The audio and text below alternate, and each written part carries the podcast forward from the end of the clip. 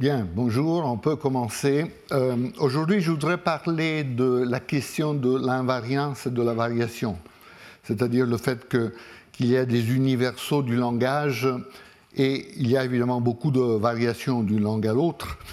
Euh, parler de l'approche paramétrique, qui est une manière euh, élégante et très influente de traiter ces questions, et euh, voir comment l'approche paramétrique se rapporte au problème de l'acquisition du langage.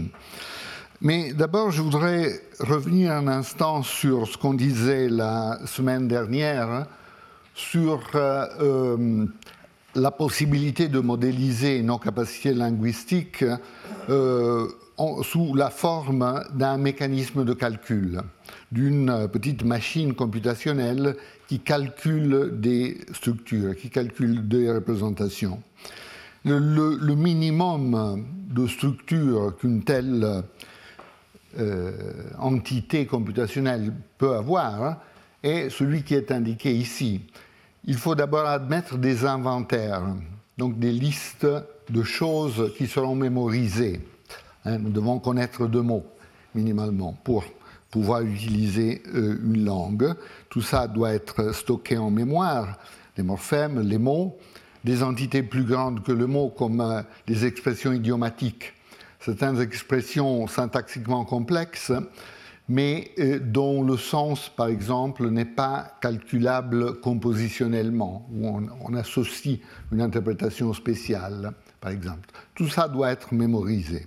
Donc il y a une composante de mémorisation indéniable, et, euh, mais l'accent, euh, bien sûr, est mis sur les procédures euh, de calcul, les règles fondamentalement, qui doivent être récursives. Et ces procédures mettent ensemble des éléments des inventaires, donc par exemple on met ensemble des mots pour former des entités d'ordre supérieur, des syntagmes, et ensuite des phrases voilà, dans, environ 70 ans d'évolution, de, développement de la grammaire générative, il y a eu bien sûr beaucoup de changements, mais cette structure est restée constante. Euh, il y a eu des changements qui concernent la manière de se rapporter et d'utiliser les inventaires, et des changements, bien sûr, euh, concernant le fonctionnement du système computationnel. En ce qui concerne les inventaires, hein, euh, dans, cette période de développement euh, du système, euh, il y a eu un déplacement de l'emphase assez clair, en particulier dans les années récentes, des éléments de contenu aux éléments fonctionnels.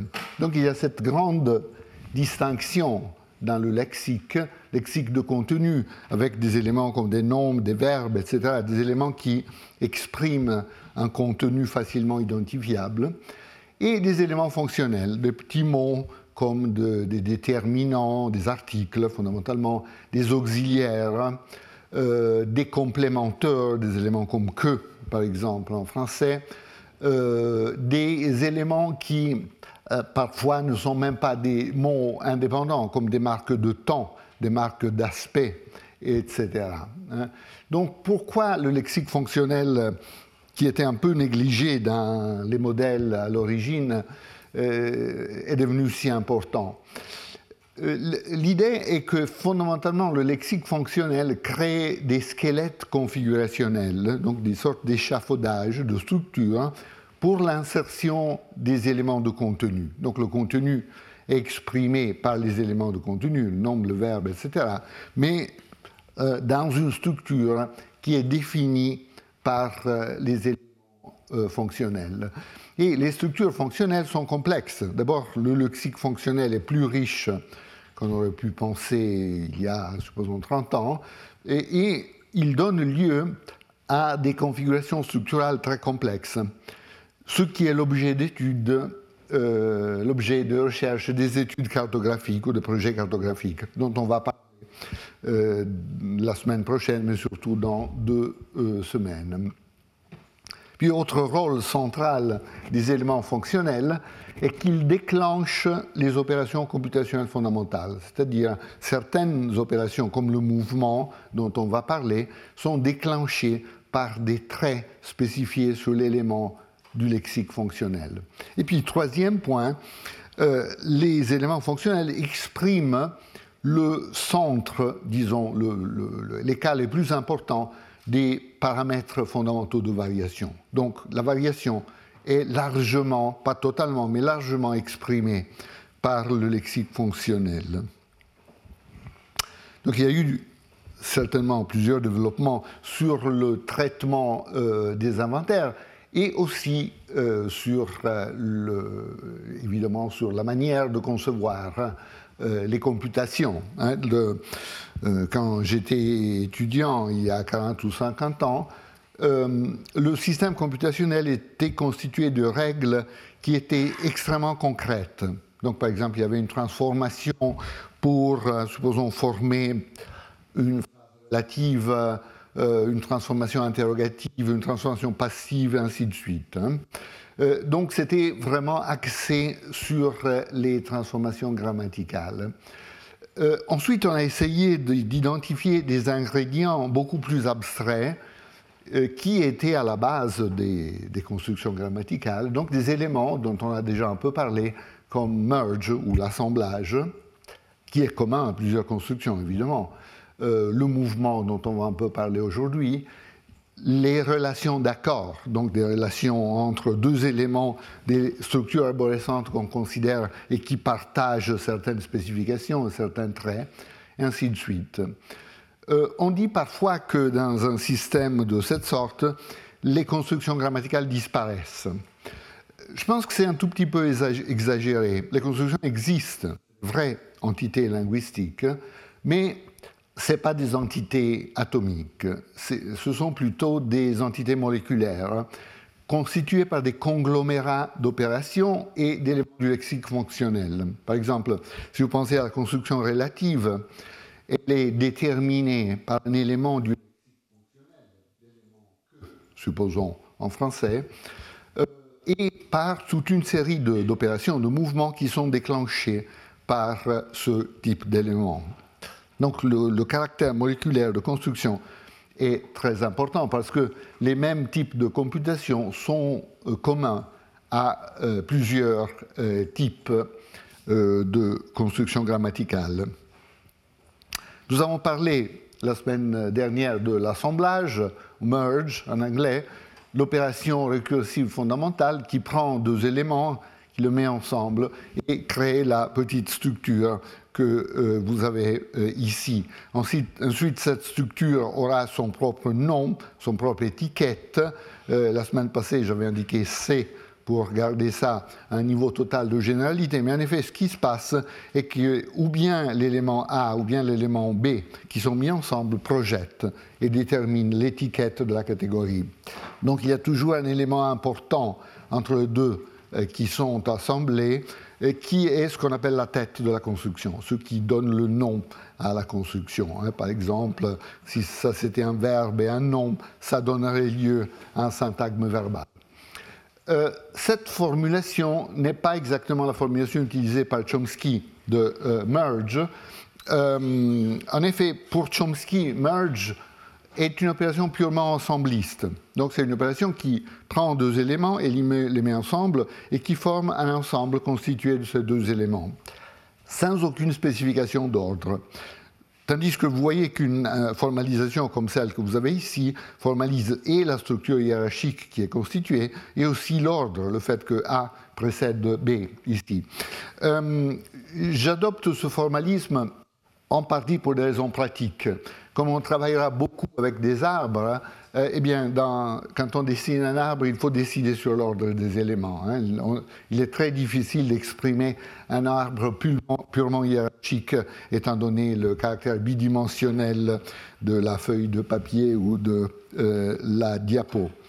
Donc il y a une raison pratique, mais il faut considérer aussi qu'il y a un vrai débat théorique, un débat important euh, entre, par exemple, Chomsky et Richard Kane, notre euh, très important théoricien de la syntaxe, euh, Chomsky euh, affirme, adopte des modèles selon lesquels merge est purement hiérarchique, donc il n'y a pas de linéarisation. La linéarisation, bien sûr, est nécessaire parce que nous devons prononcer les éléments l'un après l'autre, mais c'est quelque chose qui a lieu après.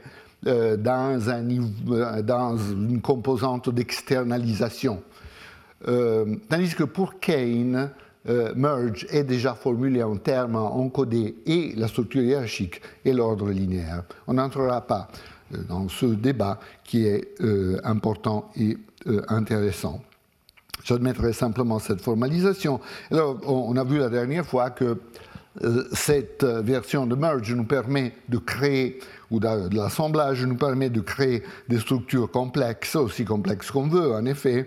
Par exemple, on commence en mettant ensemble un, verbe et une expression nominale, on forme un syntagme verbal, comme rencontrait Pierre, puis on euh, assemble tout cela avec, par exemple, une spécification de temps on obtient une structure plus complexe, va rencontrer Pierre. On continue l'assemblage en rajoutant euh, des éléments ce qui crée des structures euh, complètes, des phrases complètes, qui peuvent être le complément d'un verbe euh, plus haut, comme dans ce cas par exemple, par le biais d'un complémentaire, d'un élément comme que, qui transforme une phrase subordonnée dans un complément possible d'un verbe supérieur comme dire.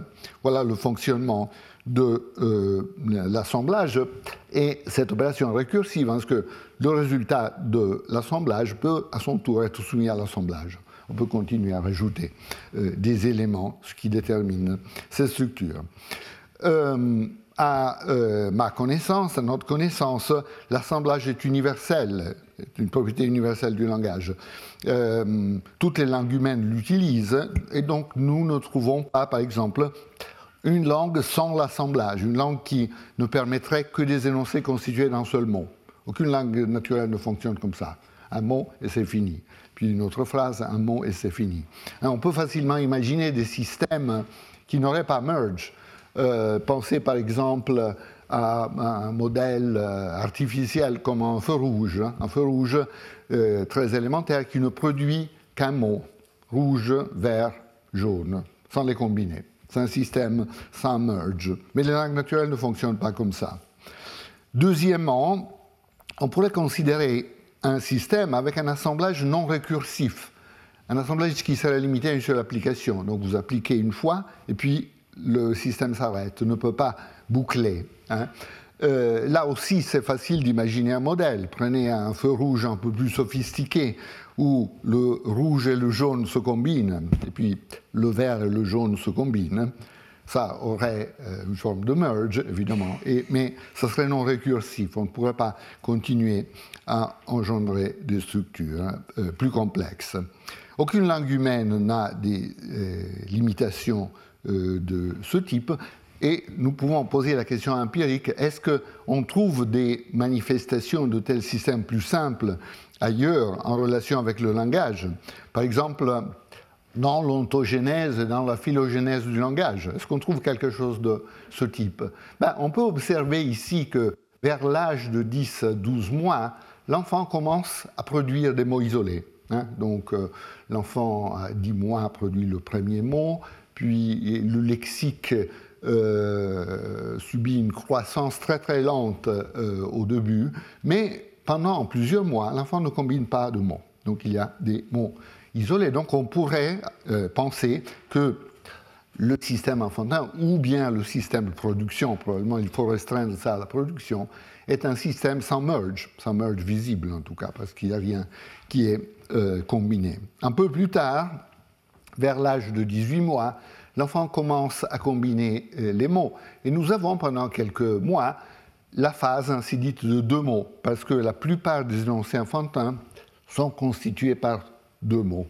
Veux Lolo, par exemple. Ferme porte. On verra des exemples de ce type par la suite. Donc à première vue, encore une fois à première vue, ce stade pourrait être analysable comme un système avec un assemblage non récursif, où on met ensemble deux mots et puis on s'arrête. Il y a évidemment d'autres analyses possibles, comme l'analyse selon laquelle les structures enfantines sont plus complexes avec des ellipses. Ça, c'est une, possibilité qu'il faut considérer qu'on va euh, discuter euh, la semaine prochaine. On peut regarder aussi à la phylogénèse, on peut regarder au système de communication animale. Qu'est-ce qu'on trouve? Euh, Ici, je voudrais me baser sur un, travail très détaillé de euh, Philippe Schlenker et beaucoup d'autres auteurs qui observent chez les singes euh, des cas de combinatoires limités à deux signes. et donc, l'idée qui vient à l'esprit est que peut-être ces systèmes sont analysables comme des systèmes impliquant un assemblage non récursif. On s'arrête à deux. Voilà l'article en question. Il y a une quinzaine d'auteurs. Schlenker, premier auteur. Zuberbühl, un spécialiste, spécialiste de cognition animale, dernier auteur. L'article très détaillé s'appelle Formal Monkey Linguistics, où ils essayent d'utiliser tous les instruments euh, de la linguistique moderne des systèmes de communication animale, hein, une, euh, euh, une, approche très, très intéressante. J'écris un petit commentaire hein, par rapport à cela. Euh, la Theoretical Linguistics fonctionne un tout petit peu comme BBS, Behavior and Brain Sciences, c'est-à-dire il y a un article cible et puis il y a toute une série de réponses et ensuite les auteurs peuvent répondre aux réponses. Lorsque euh, j'ai suggéré dans, cette petite, dans ce petit commentaire est que peut-être on voit dans ces systèmes euh, des manifestations d'un merge très primordial, non, récursif, limité à, euh, au fait de mettre ensemble deux éléments. Donc, par exemple, dans les mônes de Campbell, on a des signaux comme crack et hook. Hein, ma prononciation est certainement déficitaire, euh, mais en tout cas, ces mots signalent certaines choses, signalent certains types de dangers.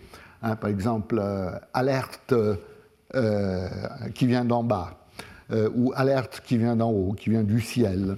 Et puis, ces auteurs montrent que ce, ce, signe peut se combiner avec un élément roux et avec une modification d'interprétation. Pas facile à saisir, mais en gros, ça suggère une sorte d'atténuation de la spécificité de l'alerte, donc une alerte plus générale déterminée par cette combinatoire.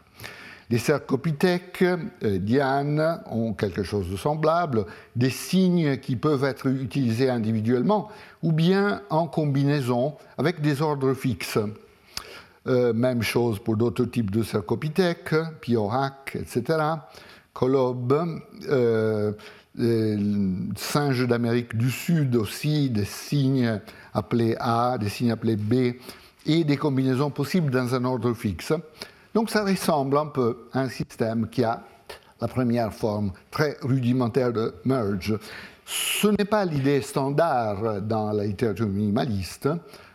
L'idée standard est plutôt que ou bien merge est présent ou bien il n'est pas présent. Mais il me semble légitime quand même de distinguer des cas de complexité de merge et de considérer la possibilité d'une application de merge non récursive dans des systèmes euh, plus simples comme les systèmes avec lesquels on a affaire ici. D'ailleurs, euh, il, n'est pas déraisonnable de penser euh, à des applications non récursives de merge. Si vous pensez par exemple au fait qu'en phonologie, en structure syllabique, nous avons des configurations hiérarchiques admise comme quelque chose de ce type, hein. donc une syllabe comme balle, un noyau vocalique qui se combine avec une coda et avec un élément qu'on appelle attaque. Euh, et euh, le noyau, la coda forme une rime. Donc si on décide, pour décider si deux mots un rime, il faut regarder cette partie de la structure, pas toute la structure évidemment. Et cela ressemble beaucoup à la structure syntaxique. Ici, j'ai utilisé la notation de la théorie X-bar Hein, très fier de Marie, vous avez une tête, un adjectif qui se combine avec un complément et le tout qui se combine avec un spécificateur. Et ceci donne lieu à un syntagme adjectival, parce qu'ici la tête est un adjectif, justement. Donc vous voyez que la configuration est fondamentalement la même, hein, sauf que euh, la structure syllabique n'est pas récursive, parce que l'attaque et la coda euh, ne, ne, sont pas eux-mêmes des syllabes. Hein, c'est quelque chose de plus petit qu'une syllabe. Tandis que dans la structure syntaxique, le spécificateur et le complément sont eux-mêmes des syntagmes. Donc c'est des ZP ou des YP qui. Donc là, euh, le, petit schéma que vous voyez ici est un schéma cas de la structure phonologique. Donc, euh, il ne me paraît pas déraisonnable de euh, considérer la dissociation possible entre euh, merge et la récursivité. Parlons un instant du mouvement. une propriété hmm, très centrale des langues naturelles est que souvent les éléments sont prononcés dans des positions distinctes par rapport aux positions dans lesquelles ils sont interprétés. Pensez à comment on forme une question, par exemple en français. Quel livre tu veux acheter? Quel livre est-ce que tu veux acheter? Euh, L'élément quel livre est prononcé au début de la phrase, mais il est interprété comme faisant partie de la structure argumentale du verbe acheter, qui peut être indéfiniment euh, éloigné. Alors, la manière de traiter cet état de choses est la suivante. En effet, quel livre est interprété deux fois dans, cette structure. Il est interprété une fois comme euh, complément euh, du verbe acheter, comme argument du verbe acheter, et une fois comme opérateur interrogatif avec portée sur toute la phrase. Dans la représentation syntaxique, vraisemblablement, cet, élément apparaît deux fois. L'idée traditionnelle est de le euh, insérer au niveau de complément du verbe acheter, donc avoir une représentation comme tu veux acheter quel livre, et ensuite le déplacer à la position initiale. Une trace, ce sera une position normalement non prononcée, mais qui dans certains cas peut être prononcée, comme on a vu euh, en parlant de certains phénomènes, langage enfantin et d'autres. Euh, normalement, ces traces du mouvement ne sont pas présentes. Euh, prononcées, mais elles peuvent, dans certaines situations particulières, euh, l'être. Euh, traditionnellement, on admet une typologie des règles qui distingue la création de structures et le mouvement. Hein, dans les modèles classiques, vous avez euh, des règles qui engendrent des structures, par exemple des règles de réécriture de ce type, des règles qui disent prends une phrase et réalise-la comme syntagme nominal, syntagme verbal.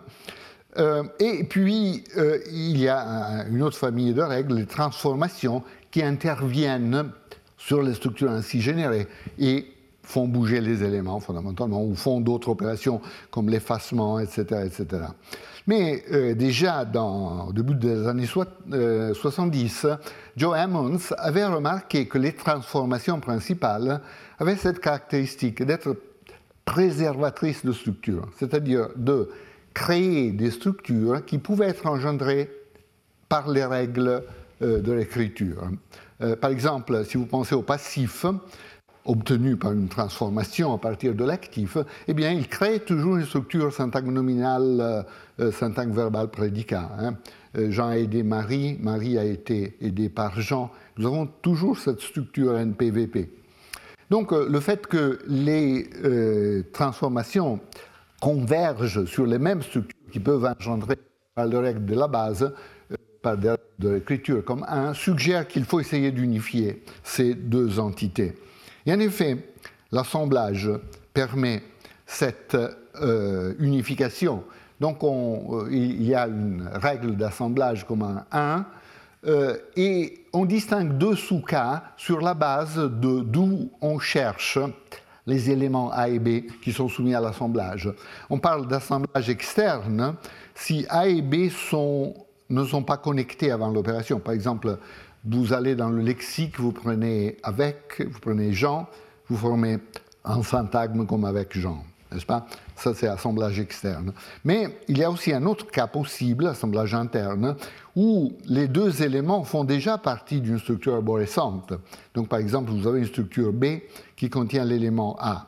À partir de là, vous pouvez prendre l'élément A et le euh, assembler avec B de, cette manière, en laissant une trace dans la position euh, d'où euh, A est pris. Alors vous voyez que la, partie encadrée dans les deux types d'assemblage, assemblage externe, assemblage interne, est la même. Donc il est légitime de parler d'assemblage dans les deux cas, sauf que l'origine de deux éléments peut être différente, hein, ou bien ils sont séparés dès le début, ou bien ils sont ensemble au début, et ensuite euh, ils sont assemblés une nouvelle fois.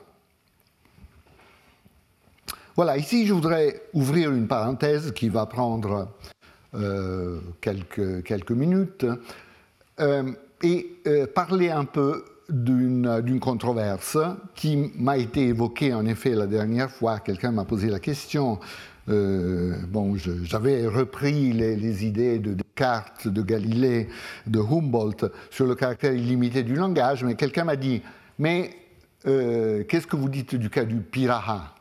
Piraha. Je ne sais pas si vous avez entendu parler de, ce cas. Euh, il y a eu beaucoup de, publicité sur ce, type de problème, avec des articles dans des revues généralistes comme le, le New Yorker a écrit un, article là-dessus, il y a eu des documentaires, etc. etc. Donc de quoi s'agit-il? Euh, J'ai repris quelques citations de cet article de Evans et Levinson, publié en, BBS, donc euh, Behavior and Brain Sciences, qui s'intitule The Myth of Language Universals, donc le mythe euh, des universaux du langage. Donc c'est un titre qui suggère déjà l'attitude de ces auteurs par rapport aux universaux du langage. Ils disent, bon, euh, en effet, euh, selon eux, il n'y en a pas, donc c'est un mythe. Je ne suis pas d'accord, je dois dire, dès le début sur cette position. donc Evans et Levinson disent If syntactic recursion is the single core feature of language, one would surely expect it to have the strong form of, of a formal universal, a positive constraint on possible rule systems. Donc, euh, si la récursion est si importante, euh, on s'attend à ce que toutes les langues utilisent la récursion, évidemment. C'est vraiment un élément constitutif. Mais, there is at least one language, Piraha, where embedding is impossible. Donc il y a au moins une langue, Piraha, une langue parlée euh, en Amazonie, euh, où euh, l'enchassement n'est pas possible.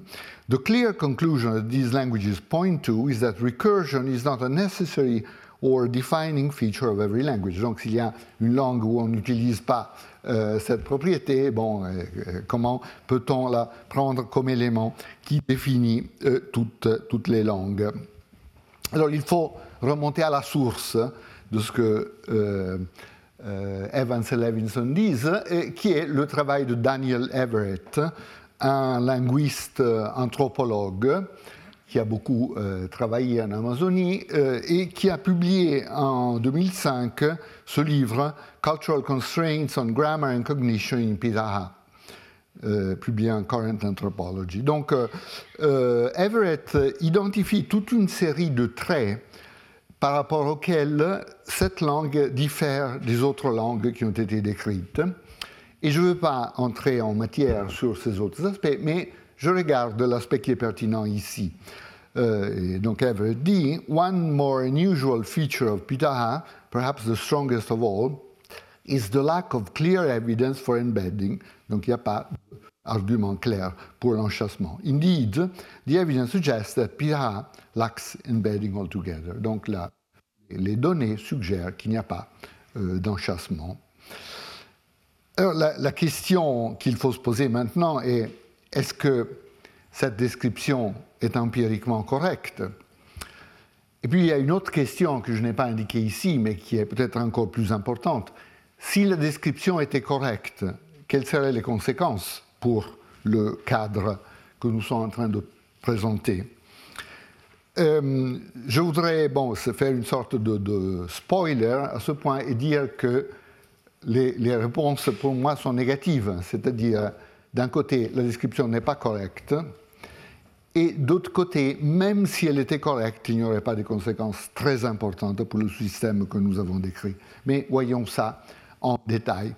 Une argumentation détaillée contre la thèse de, euh, euh, Everett est euh, donnée par ces linguistes Nevins, Andrew Nevins, David Pezeski et Silène Rodriguez, Rodriguez qui ont écrit cet article sur Piraha Exceptionality, où il nie de manière très claire et très détaillée que euh, ne soit pas possible dans cette langue. Euh, je ne veux pas suivre leurs arguments en, détail, détaillée, mais disons simplement qu'il y a par exemple plein de verbes de contrôle, des verbes comme ordonner. Euh, Jean a ordonné à son enfant de couper l'herbe ou de couper l'herbe est bel et bien un complément euh, cette forme d'un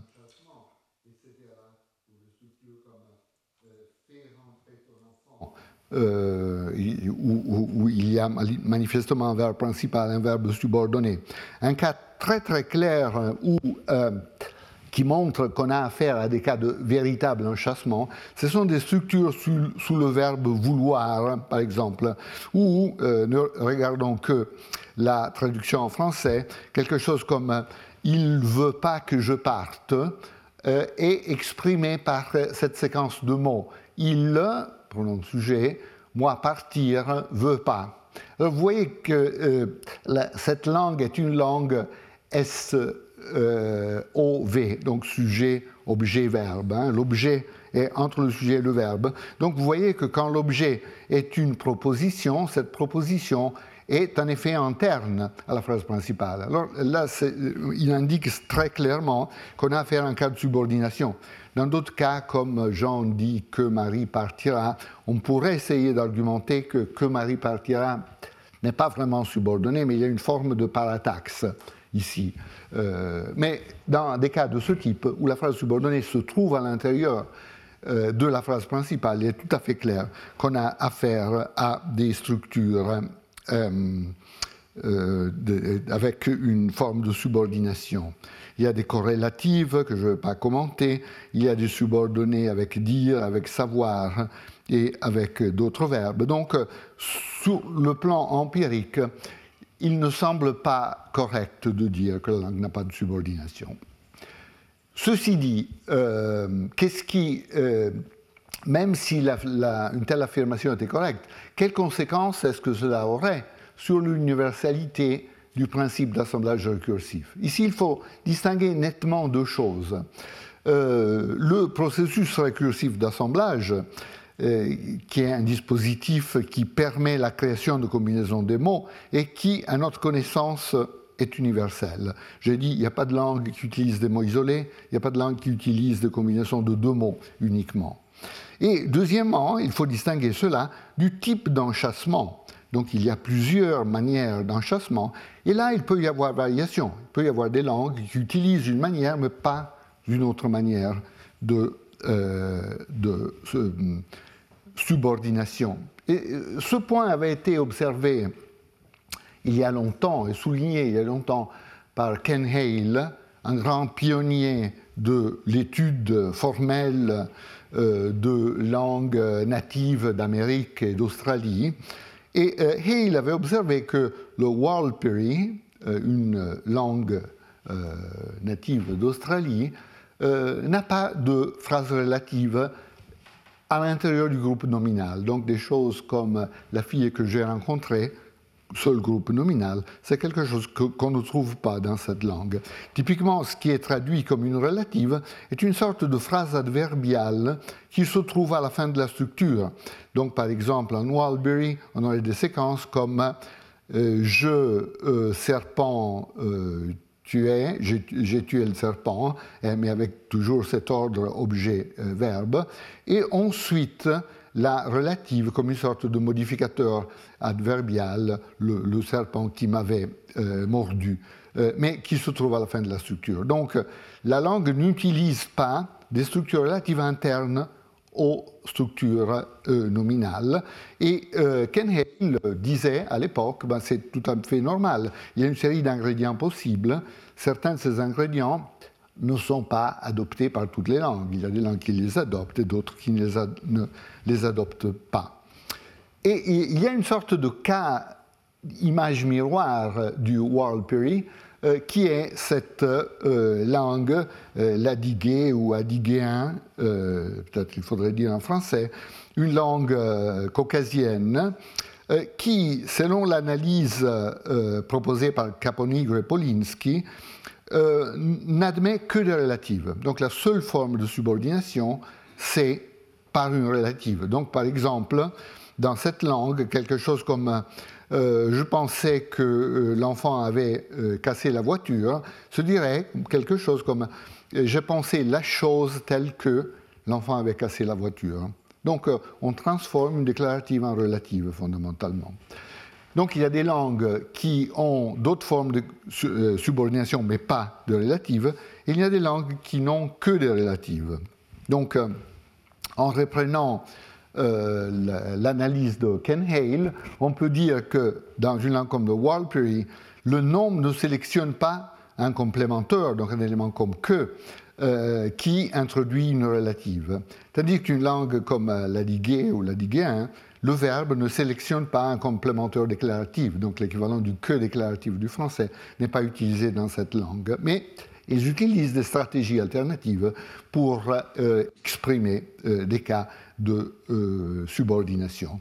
Or, observez que, donc en principe, le cas d'une langue qui ne permettrait aucune forme d'enchâssement est une possibilité logique. Donc logiquement, on, si il y a toute une série d'options. On pourrait imaginer la situation d'une langue qui ne prend aucune de ces options.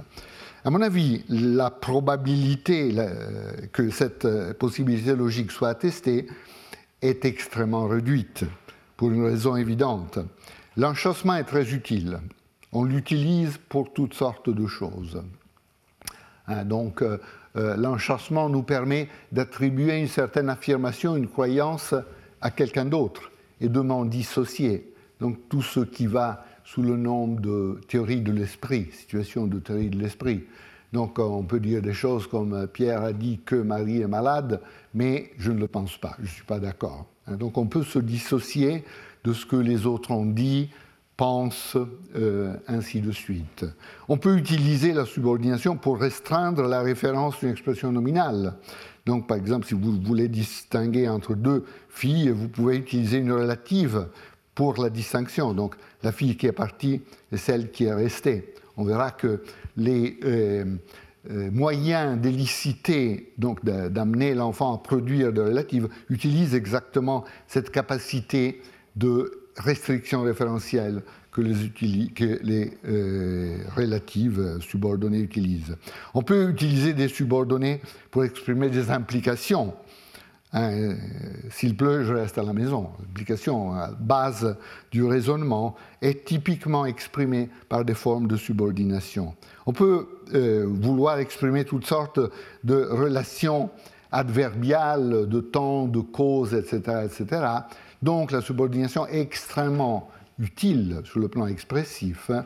Euh, et, donc il, paraît peu plausible qu'une langue renonce à euh, ce, moyen. Donc la conclusion que je voudrais tirer de cette longue parenthèse sur le PIRA hein, est que la syntaxe des langues naturelles est généralement fondée sur l'application récursive de merge ou de l'assemblage, et il n'y a pas de langue humaine qui parle avec des mots isolés, des paires de mots euh, assemblés uniquement. L'assemblage récursif est toujours accessible à toutes les langues, mais l'assemblage ne s'applique pas dans le vide. Il a besoin de quelque chose sur lequel s'appliquer. Il a besoin d'un lexique. Hein, euh, et euh, les, applications de l'assemblage sont donc fonction des propriétés de sélection du lexique fonctionnel de la langue considérée, lequel constitue le focus fondamental de euh, le locus pardon, fondamental de la variation. Donc euh, l'assemblage s'applique sur un lexique et ça dépend des éléments qu'on trouve dans le lexique fonctionnel d'une langue particulière, le fait d'avoir certains types de subordination plutôt que d'autres. Qu'une langue puisse renoncer à toute forme d'enchâssement est une possibilité logique donc dans ce système, mais une possibilité qui ne paraît pas empiriquement attestée, en tout cas pas euh, dans, le cas du Pitara, et qui semble extrêmement peu probable pour les considérations qu'on a fait de nature fonctionnelle, d'expressibilité. voilà. Euh, j'ai dédié un peu de temps à cette question, mais c'est une question importante et qui, la question en effet ressurgit chaque fois qu'on reparle du caractère illimité des capacités linguistiques. Donc ça vaut la peine d'y passer un peu de temps. Venons au centre de euh, la présentation d'aujourd'hui, euh, l'étude de l'invariance et de la variation. Euh, quand on compare les langues, la première propriété qu'on constate, c'est la variation. Une langue est différente d'une autre langue, ça paraît évident à tous les niveaux, le lexique, la phonologie, la morphologie, la syntaxe, etc. Mais si nous comparons les langues d'une manière rigoureuse, systématique, nous voyons qu'il y a des propriétés universelles. Par exemple, cette question de la structuration hiérarchique des langues, c'est quelque chose que nous trouvons partout de manière systématique. Et il y a des universaux bien plus spécifiques, comme on le euh, verra. Et euh, donc, comment traiter l'invariance et la variation? Dans les, premiers modèles euh, de grammaire générative, donc des modèles pré-paramétriques dans les années 50, 60, 70, jusqu'à la fin des 70, euh, toute l'analyse était axée sur la notion de grammaire particulière. Donc il y avait une grammaire précise, par exemple du français, formellement caractérisée, une grammaire précise de l'anglais, une grammaire précise du chinois, etc. etc. Toutes ces grammaires avaient quelque chose en commun qui était exprimé par le concept de grammaire universelle. La grammaire universelle, cette sorte de métasystème, était caractérisée comme une métathéorie grammaticale, donc une théorie qui dit quels sont les éléments qu'on peut trouver dans les grammaires des langues. Quel est le format possible d'une règle qu'on peut trouver dans euh, les langues naturelles. Or, ce type de système avait toute une série de, faiblesses, et une faiblesse très importante est qu'il n'arrivait pas à définir la langue humaine possible de manière suffisamment restrictive. C'est-à-dire, la grammaire universelle comme métathéorie grammaticale permettait beaucoup trop de possibilités. Il inclut des possibilités qu'aucune langue humaine n'utilise. Donc il y avait un problème de restrictivité très fort, et très aigu. Les choses ont changé de manière euh, importante euh, à la fin des années 70, au début des années 80, avec l'introduction des modèles paramétriques ou des modèles des principes et paramètres. Selon cette manière de voir les choses, la grammaire universelle est un système de principes et paramètres. Donc il y a des principes qui ont une portée générale, qui disent des choses qu'on trouve dans toutes les langues et des paramètres. Les paramètres sont des points de choix binaires. Donc ma langue a pris ce chemin ou bien cet autre chemin, fondamentalement. Le grand défi de ce système, c'est d'essayer de traiter toute la variation, en particulier toute la variation syntaxique, par un nombre fini euh, de paramètres binaires. Donc il y a ces points de bifurcation euh, qui caractérise les, chemins, le chemin possible que les langues humaines peuvent prendre. Dans cette manière de voir les choses, la grammaire particulière est la grammaire universelle. En effet, la grammaire universelle n'est pas une métathéorie, mais une composante inhérente de chaque grammaire particulière, sauf que la grammaire particulière est la grammaire universelle avec les paramètres fixés d'une certaine manière. Donc, l'italien est la grammaire universelle avec un certain ensemble de valeurs paramétriques, le français, grammaire universelle avec un ensemble de valeurs paramétriques, le chinois, euh, la grammaire universelle avec un autre ensemble de valeurs paramétriques. De ce point de vue, l'acquisition de la syntaxe est une opération de fixation de paramètres. Donc il y a tous ces choix euh, binaires et l'enfant doit déterminer sur la base de l'expérience lesquels des chemins sa langue a effectivement choisi. Voilà quelques conséquences de cette manière de voir les choses.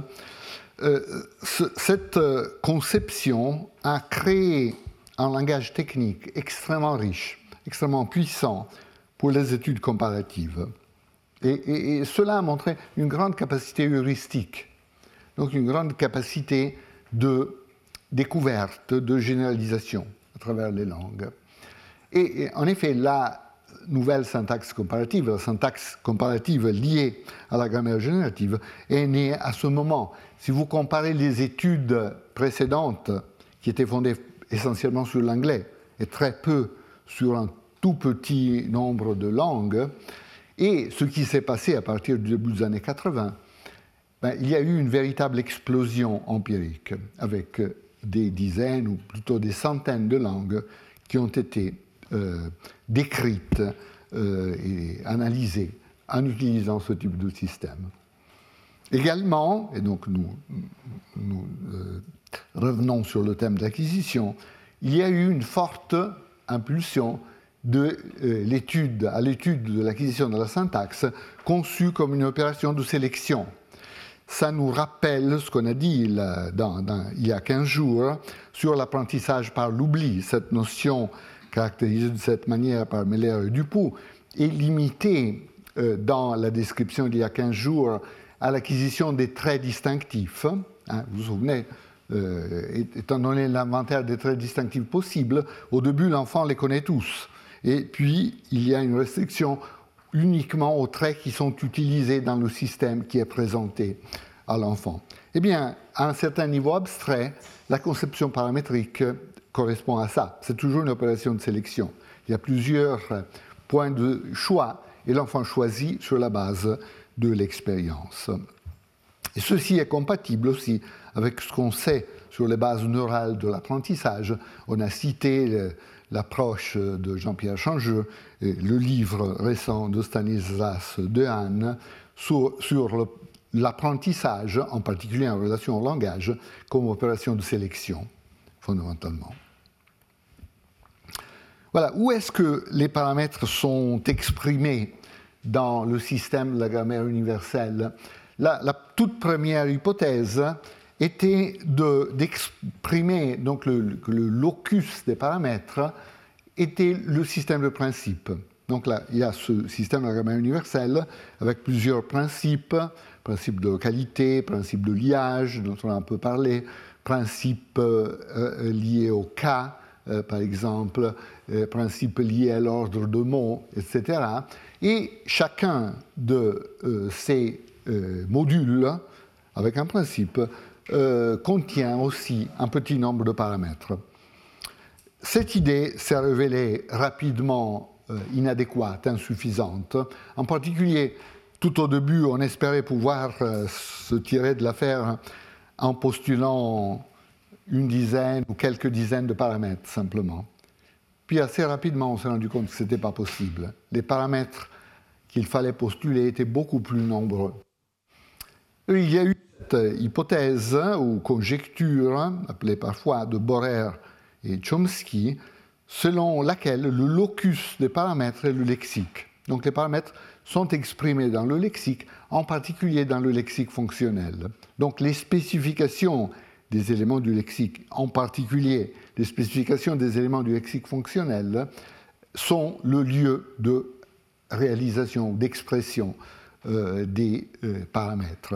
Ce qui permet d'un côté d'avoir la bonne numérosité des paramètres, parce que comme on l'a dit, il y a beaucoup d'éléments euh, dans le lexique évidemment, et beaucoup d'éléments même dans le lexique fonctionnel. et, et, puis, entre autres, cela permet de concevoir la fixation de paramètres comme un aspect de l'apprentissage lexical. De toute façon, l'enfant doit apprendre le lexique fonctionnel, ou apprendre le lexique tout court. Donc la fixation paramétrique est, fait partie de cet aspect qui est de toute façon une opération d'apprentissage. Voilà, parlons un tout petit peu d'un paramètre euh, très central euh, dans la construction des structures. Les langues peuvent varier euh, dans l'ordre entre tête et complément. Donc, dans certaines langues, la tête précède le complément. Par exemple, le verbe précède l'objet direct. Et dans d'autres langues, le complément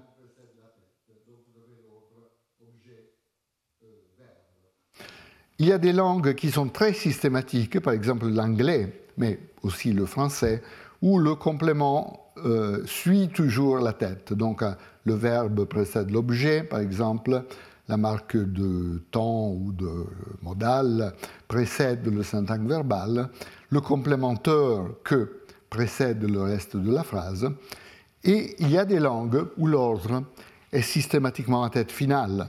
Hein. par exemple, en japonais, le euh, verbe suit l'objet, hein, ici le datif, euh, le complémentaire suit le reste de la phrase, etc.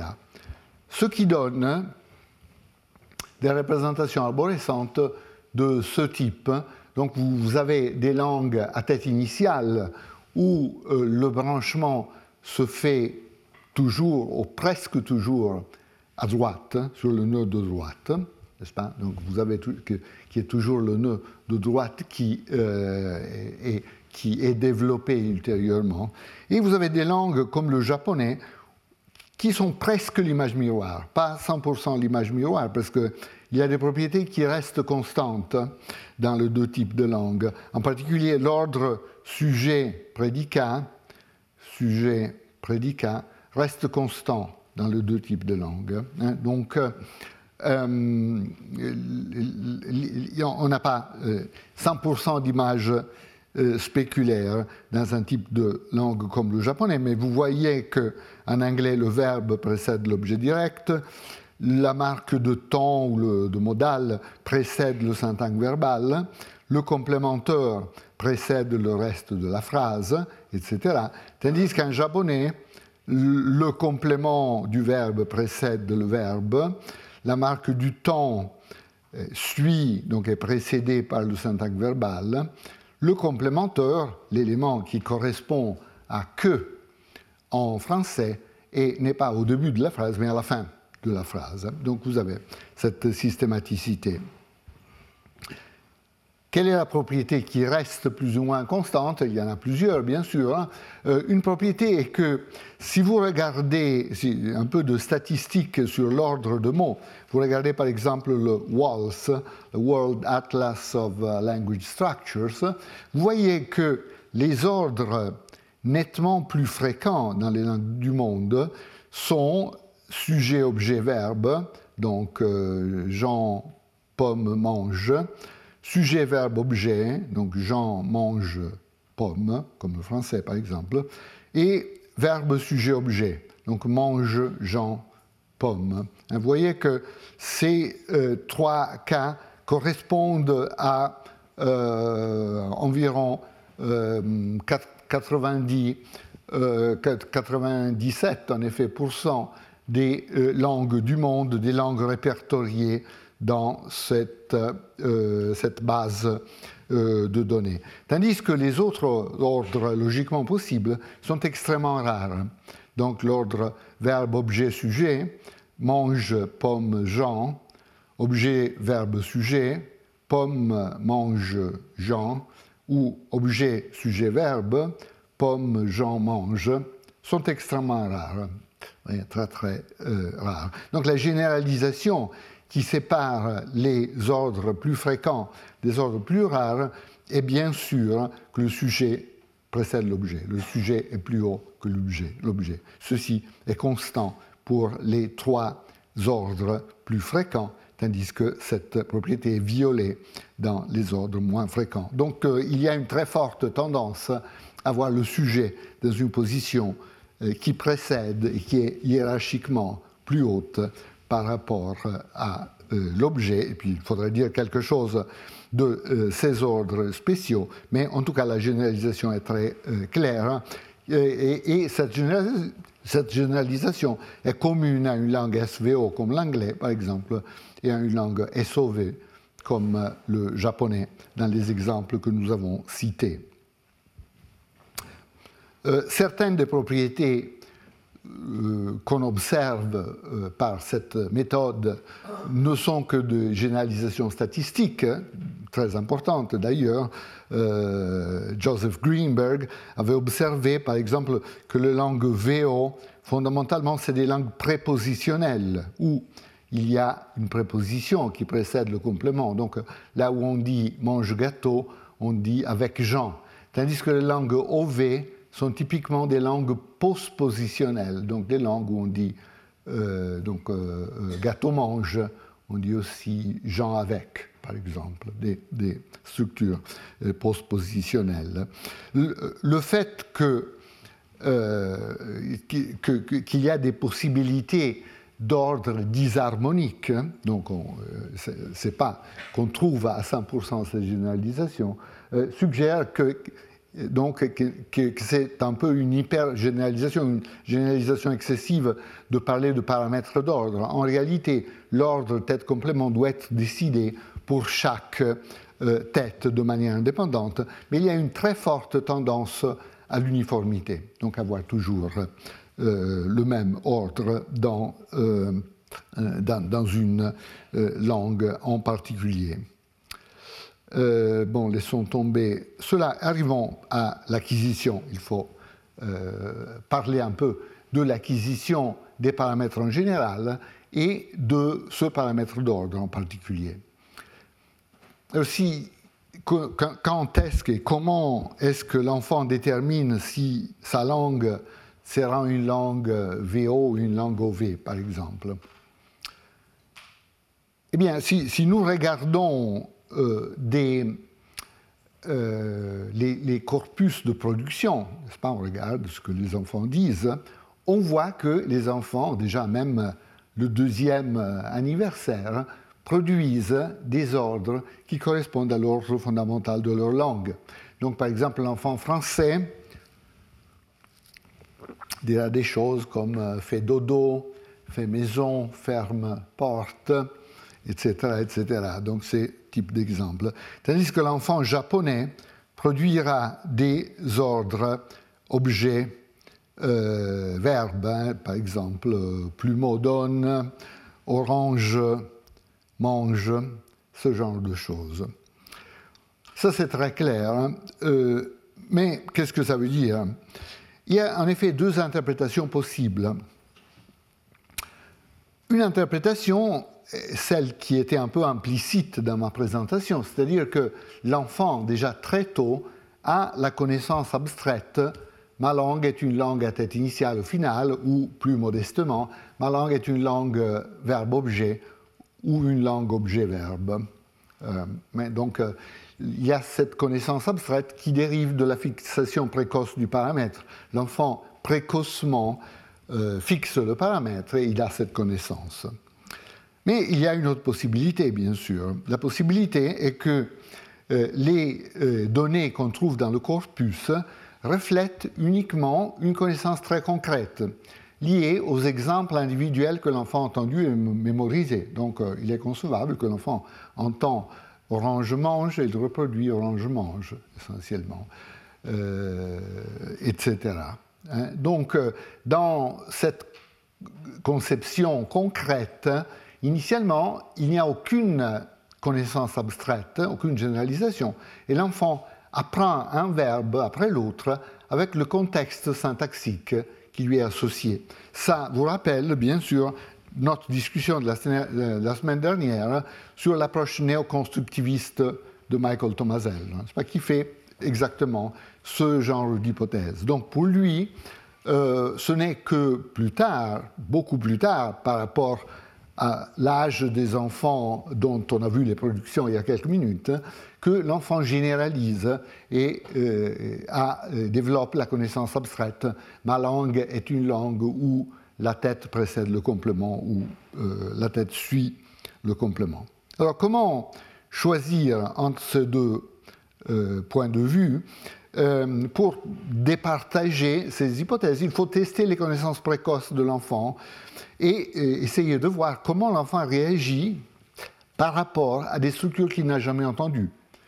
Si l'enfant n'a pas entendu une structure, on voit tout de suite s'il généralise sa connaissance ou euh, non. Est-ce que l'enfant est capable de généraliser sa connaissance à des cas nouveaux?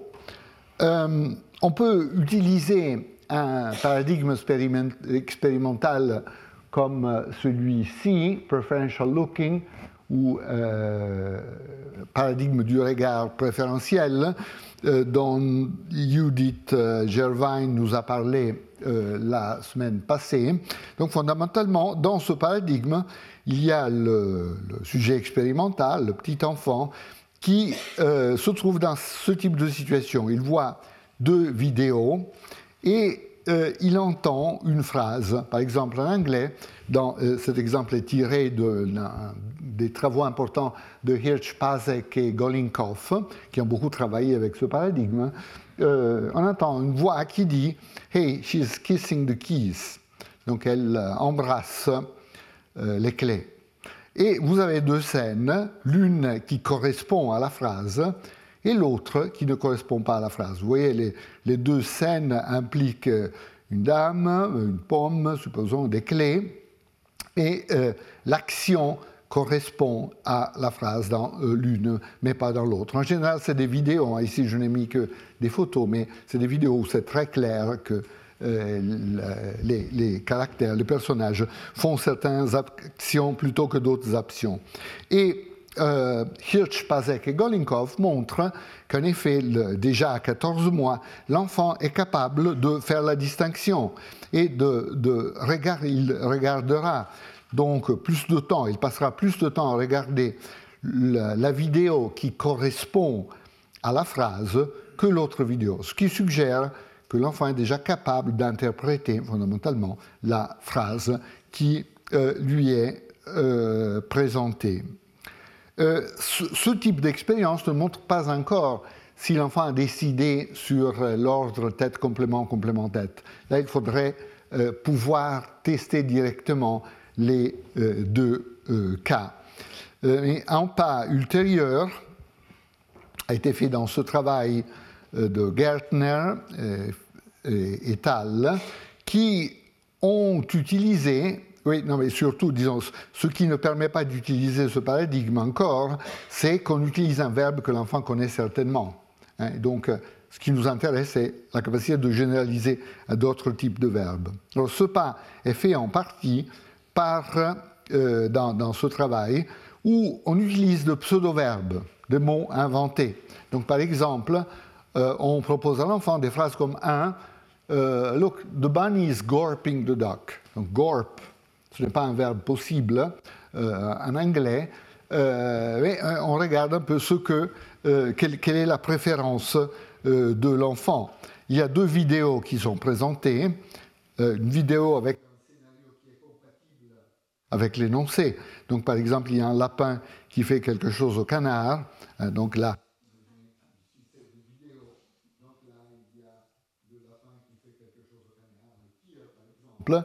et euh, l'autre où et puis la phrase utilisée est quelque chose comme euh, Look, the bunny is gulping the duck. Et puis on voit que euh, l'enfant regarde en effet plus de temps, passe plus de temps à regarder la vidéo compatible avec la phrase. Donc il est clair là que l'enfant généralise sa connaissance à une forme verbale qu'il n'a jamais entendue. Néanmoins, ce n'est pas encore exactement ce dont nous avons besoin, parce qu'ici, on ne varie pas l'ordre de mots. Il faut utiliser des euh, verbes euh, euh, inventés, de pseudo-verbes, jabberwocky, comme on dit en suivant Lewis Carroll, avec une variation d'ordre de mots. Et ce qu'on a fait dans une expérience il y a quelque temps à Genève, donc, on a utilisé le paradigme préférentiel, la comparaison de structures grammaticales en français comme euh, syntaxe nominale, verbe syntaxe et des structures grammaticales comme syntaxe nominale, syntaxe nominale verbe, qui n'est pas possible, qui n'est pas une bonne structure, une bonne séquence en français. Et puis on a utilisé de euh, pseudo-verbes comme daser, pouner, des verbes qui n'existent pas en français, qui sont des verbes possibles, mais pas réels. Donc voilà le petit paradigme qu'on a utilisé. Euh, il y a toujours deux vidéos, euh, l'une avec une action transitive, si c'est pas très clair avec la photo, mais la vidéo, à vrai dire, est très claire, euh, où il y a un personnage, par exemple un lion, qui fait quelque chose à un autre personnage, un cheval, par exemple, il met une passoire sur la tête. Et puis une autre action, ici c'est intransitive, mais en effet c'est plutôt réflexive, où chacun des deux personnages fait la même action sur lui-même, Et puis, euh, les enfants entendent des structures grammaticales avec des verbes possibles, mais pas réels. Donc, par exemple, le lion poune le cheval. Et on regarde combien de temps l'enfant passe à regarder l'une agrammaticale en, en français, comme l'âne, le chien, euh, d'Az. Alors, ce que l'on observe est que euh, l'enfant regarde, passe beaucoup plus de temps à regarder euh, la, vidéo transitive quand il entend la phrase grammaticale, le lion poune le cheval, que quand il entend la structure euh, agrammaticale, l'âne, le chien d'Az. Alors vous voyez que les deux vidéos, quand l'enfant entend cette structure, sont regardés essentiellement le même, le même temps. Hein. Donc il n'y a pas de préférence. La structure n'est pas utilisée par l'enfant pour le guider à choisir l'une des deux images. Tandis que dans la structure, euh, avec l'ordre correct, euh, il y a un effet très clair de sélection de l'action transitive. Ce qui suggère que l'enfant est sensible à l'ordre de mots. Ici, on a regardé des enfants francophones à l'âge de 19 mois, donc euh, à 19 mois, l'enfant est clairement sensible à euh, l'ordre de mots et, il est capable de généraliser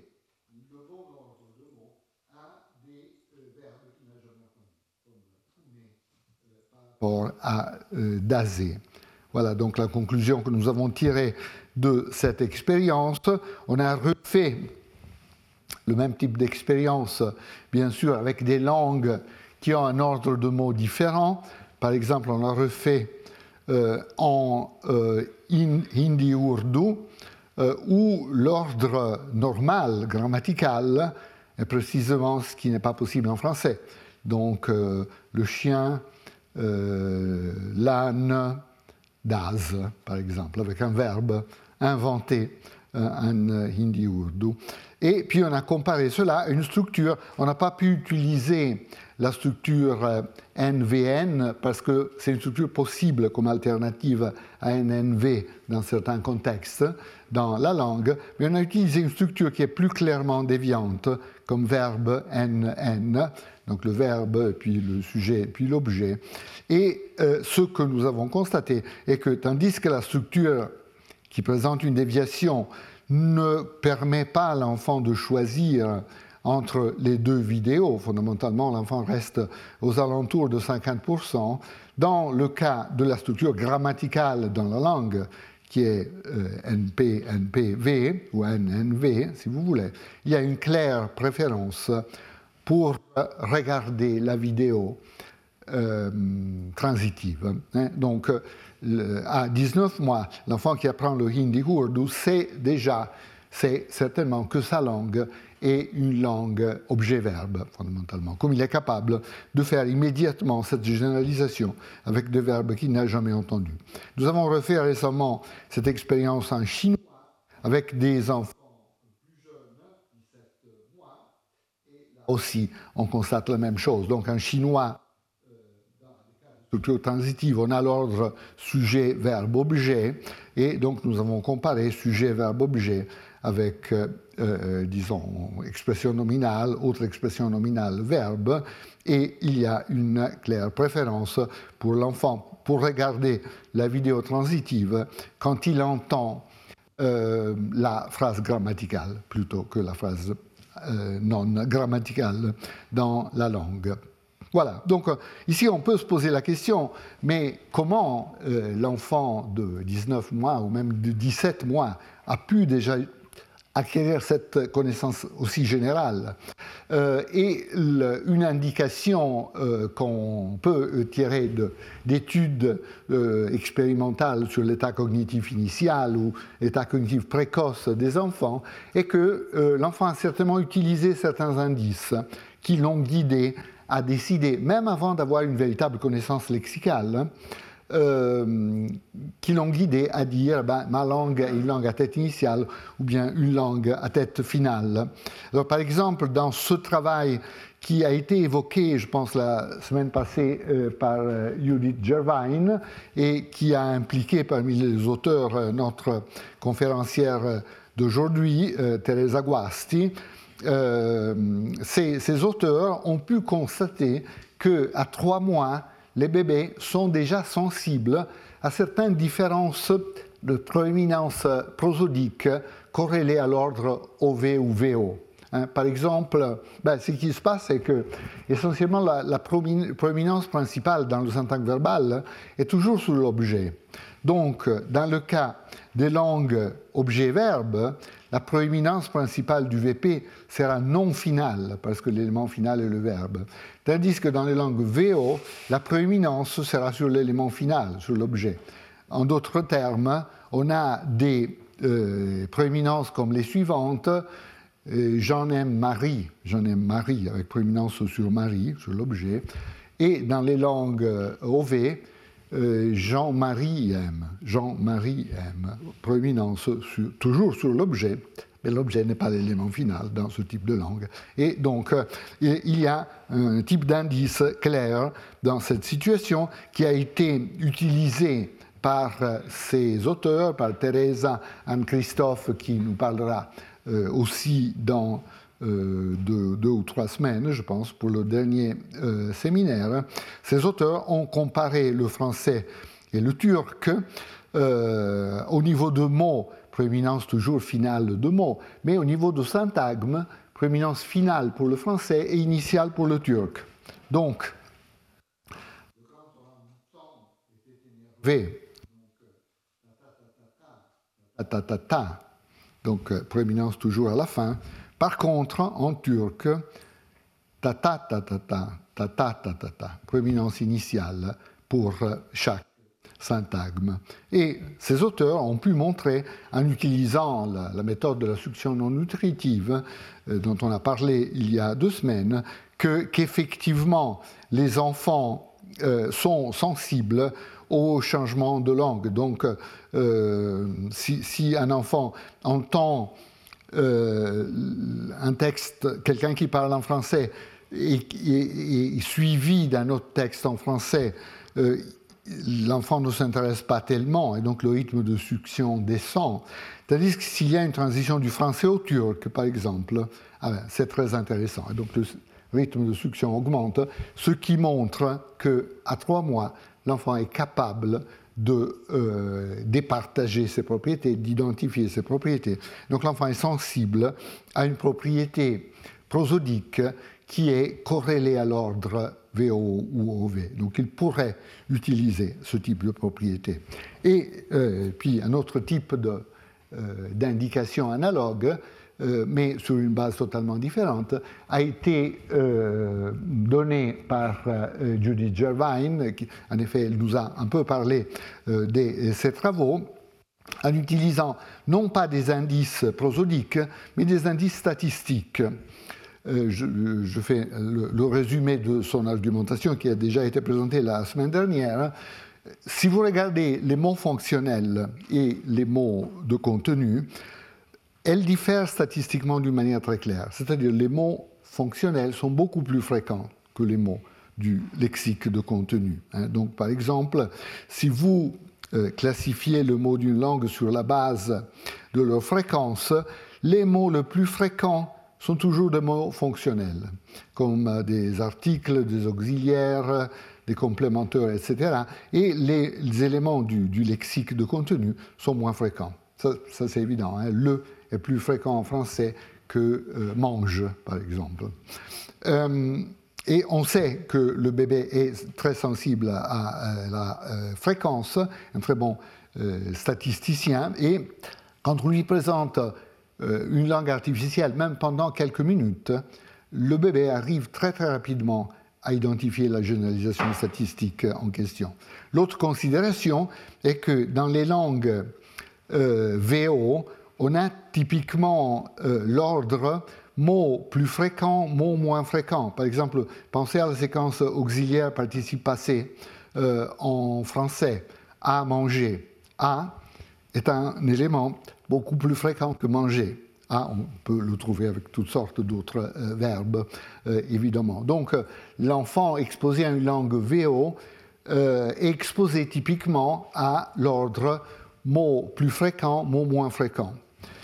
C'est exactement le contraire pour exposé au japonais, qui entend des choses comme manger à, disons l'équivalent de manger à, donc élément moins fréquent suivi de l'élément plus fréquent.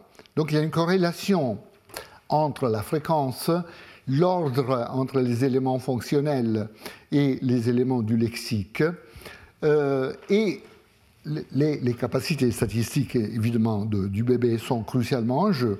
Ce que Judith a montré et nous a commenté la euh, semaine dernière, c'est que si l'enfant japanophone, à l'âge de 8 mois, entend, euh, disons, est, entraîné à cette langue artificielle, euh, il a une préférence dans cette langue artificielle pour l'ordre où l'élément fréquent est final, donc pour l'ordre euh, à, Tandis que l'enfant de 8 mois qui a été exposé au français a une préférence pour l'ordre où l'élément euh, moins fréquent et final, donc une préférence pour l'ordre à manger, ce qui correspond exactement à ce qu'on trouve dans leurs langues respectives.